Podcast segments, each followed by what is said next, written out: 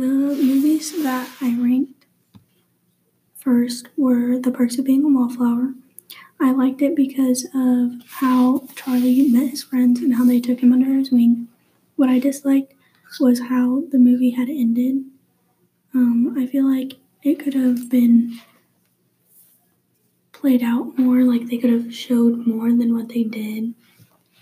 Um, I think this deserves to be first because people can relate to certain events in this movie that happen in real life to teenagers.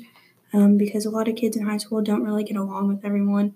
They always have conflicts, and some people just always pick on certain kids, and they never can like get along. Um, what I ranked second was The Breakfast Club. What I liked was how the teenagers all came together to be friends in the end. Um, they all discussed what how they felt and they got their emotions out. What I disliked was how they were stuck in a library the whole time. I wish they could have like explored a lot more than when they were just running from the principal.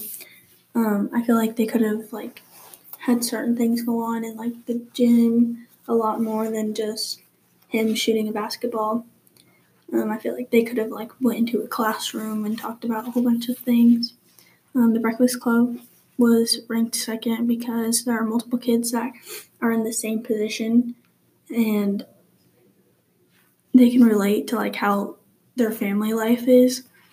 Um, I ranked the Newsies third. What I liked was how actors and actresses all worked together and how they all were dancing in like sync and they were on point. what I disliked was how some songs were very repetitive.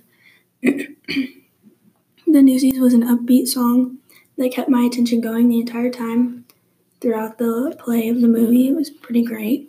it was very like emotional kind of.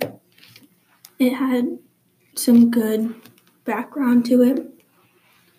Um, Rebel with a cause, Without a Cause is fourth. Um, what I liked was how Jim and his girlfriend got together.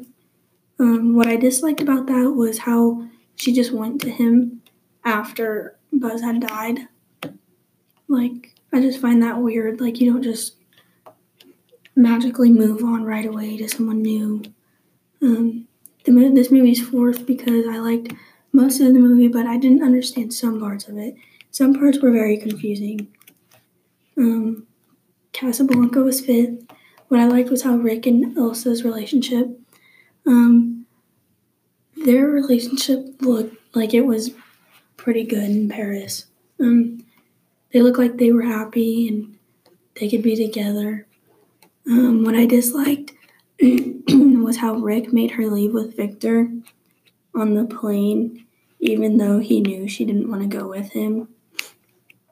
I feel like that they should have let her stay so then they could see how their future would play out.